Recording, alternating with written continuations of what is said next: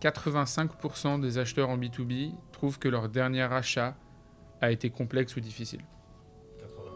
85%. Euh, complexe ou difficile, ça peut être plein de choses. hein. Ça peut être long, euh, complexe, en tout cas pas agréable. Et en fait, on est biaisé aujourd'hui par la facilité d'acheter en B2C.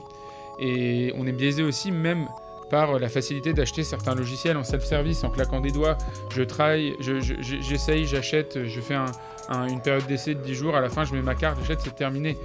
Pour les boîtes qui sont encore euh, drivées par, euh, par des sales, comment est-ce que face à ça, j'adapte ma manière de, vendre et de travailler aux exigences d'un acheteur qui n'a pas envie de passer des heures au téléphone avec un commercial?